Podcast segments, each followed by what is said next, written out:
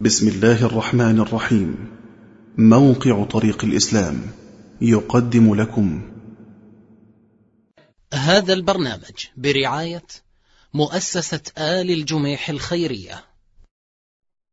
بسم الله الرحمن الرحيم. الحمد لله رب العالمين والصلاة والسلام على سيد النبيين وإمام المرسلين محمد بن عبد الله وعلى آله وصحبه أجمعين. أيها الإخوة والأخوات السلام عليكم ورحمة الله وبركاته. وحياكم الله في مطلع هذا البرنامج عن المعاني التربوية في الحج. هذه المدرسة العظيمة والميدان الفسيح لتنشئة وتنمية معاني الأخلاق والابتعاد عن سيئها. هذه المعاني التي يغرسها الحج في نفوس الحجاج. تربية على الخلال الحميدة كالعفة. والله تعالى قال في كتابه الحج أشهر معلومات فمن فرض فيهن الحج فلا رفث ولا فسوق. ما هو الرفث؟ هو الجماع ودواعيه من القول والفعل. الحج تربية على غض البصر. وهنا أنواع مما يجب غض البصر عنه. وفي الحج من النساء وأنواع الأردية والاضطجاع والأحوال التي قد يحصل فيها تكشف أو انكشاف لا شك أن الحاج مطالب فيها بغض بصره وهذا الذي ترك أهله وداره وتحمل المشاق وأنفق المال للوصول إلى بيت الله تعالى لا يلوث نفسه ولا عمله بشيء مما حرم الله. في الحج يربي الحاج نفسه على ترك الجدال والمخاصمة وضبط النفس وحفظ اللسان وكظم الغيظ. كما قال الله ولا جدال في الحج مبالغة في النهي عن الجدل المذموم الذي فيه فرقة النفوس والمخاصمة. الحج يربي على الرفق واللين والسكينة كما قال عليه الصلاة والسلام لما سمع زجرا شديدا وضربا وصوتا للإبل في الدفع من مزدلفة أيها الناس عليكم بالسكينة فإن البر ليس بالإيضاع يعني الإسراع. رواه البخاري. والحج يربي على التواضع يظهر ذلك جليا في الوحدة بين هؤلاء الحجيج. هذه الفوارق التي زالت لا يمتاز أحد عن أحد. لا غني عن فقير ولا عظيم عن وضيع ولا أبيض عن أسود عن أحمر عن أصفر. الناس سواسية كأسنان المشط. لباس الإحرام فيه تجرد الجميع من الملابس المعتادة والمخيط إلى لباس يستوون فيه تقريبا. وقد قال عليه الصلاة والسلام ألا لا فضل لعربي على أعجمي ولا لعجمي على عربي ولا لأحمر على أسود ولا لأسود على أحمر إلا بالتقوى. رواه أحمد وهو حديث صحيح. لم يتميز صلى الله عليه وسلم في الحج عن الناس بشيء. ولما جاء إلى السقاية قالوا له نأتيك به من البيت؟ فقال لا حاجة لي فيه اسقوني مما يشرب منه الناس. رواه أحمد وهو حديث صحيح. أردف أسامة بن زيد رضي الله عنهما من عرفة إلى مزدلفة وهو من الموالي ووقف لامرأة من أحد الناس يستمع إليها ويجيب عن سؤالها. وهكذا يستوي الناس في الحج. أرى الناس أصنافا ومن كل بقعة. إليك انتهوا من غربة وشتات. تساووا فلا الأنساب فيها تفاوت لديك ولا الأقدار مختلفات.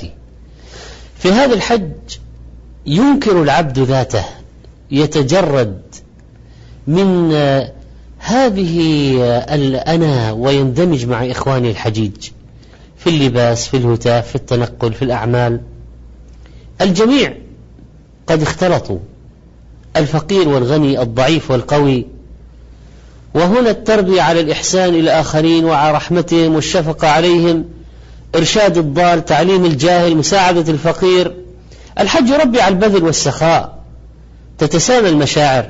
يبذل الموسر من ماله للسقيا والإطعام والتنقل والمواصلات ويجود بالإنفاق وعلى الفقراء عطفا وبرا.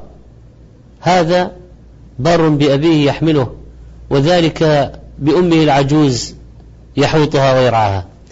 من الحجاج من يبلغ مرتبة أعلى في الإنفاق فيبذل ماله حتى على إخوان الأغنياء.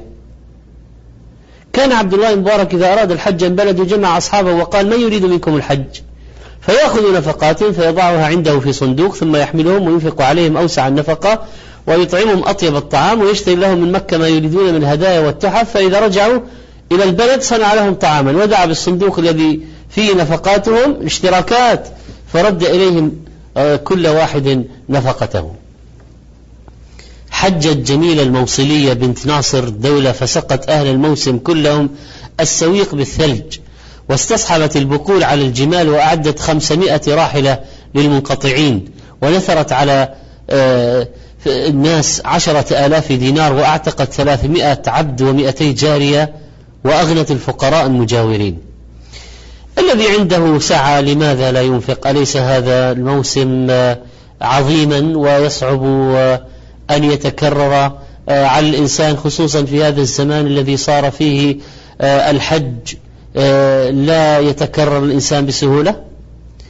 من المعاني التربوية تعميق معاني الأخوة الإيمانية والوحدة الإسلامية أكثر من ثلاثة ملايين مسلم يقفون في مكان واحد في زمان واحد بلباس واحد لهدف واحد وشعار واحد يدعون ربا واحدا يقومون بأعمال هي واحدة يتبعون نبيا واحدا. تذوب الفوارق في اللغة واللون والأقاليم. ما أعظم العبادة. مهما كثرت أموال الأغنياء فليس كل ذلك مقياسا للتفاضل والتفاخر. ما فاق بلال الحبشي وصهيب الرومي وسلمان الفارسي أبا جهل وأبا لهب بالنسب والمنصب بل الإيمان بالتقوى بل بالإيمان والتقوى. التربية على الدعوة إلى الله والأمر بالمعروف والنهي عن المنكر. هذه مبادئ إسلامية وقواعد شرعية آه، وأعمال جليلة. الدعوة إلى الله والأمر بالمعروف والنهي عن المنكر. فإذا اجتمع الناس يحدث هناك من الحاجة للتعليم لوجود جهل. من الحاجة للتذكير لوجود نسيان من الحاجة للوعظ لوجود بعض المعاصي.